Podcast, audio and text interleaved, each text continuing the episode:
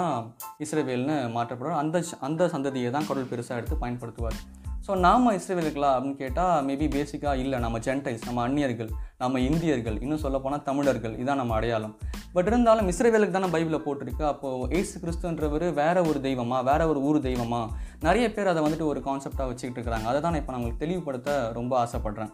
So இஸ்ரவேலர் அப்படின்றதோடைய concept என்ன நம்ம தெரிஞ்சுக்க வேண்டியது ரொம்ப அத்தியாவசியமாக இருக்குது ஸோ இஸ்ரவேலர்கள் எப்படி உருவாக்கப்பட்டாங்க? இல்லை அவருடைய சந்ததின்றது இல்லை ஆப்ராம் சந்ததின்றது என்ன அப்படின்றது நம்ம தெரிஞ்சுக்க வேண்டியது ரொம்பவும் முக்கியமாக இருக்குது மத்திய மூணாம் அதிகாரம்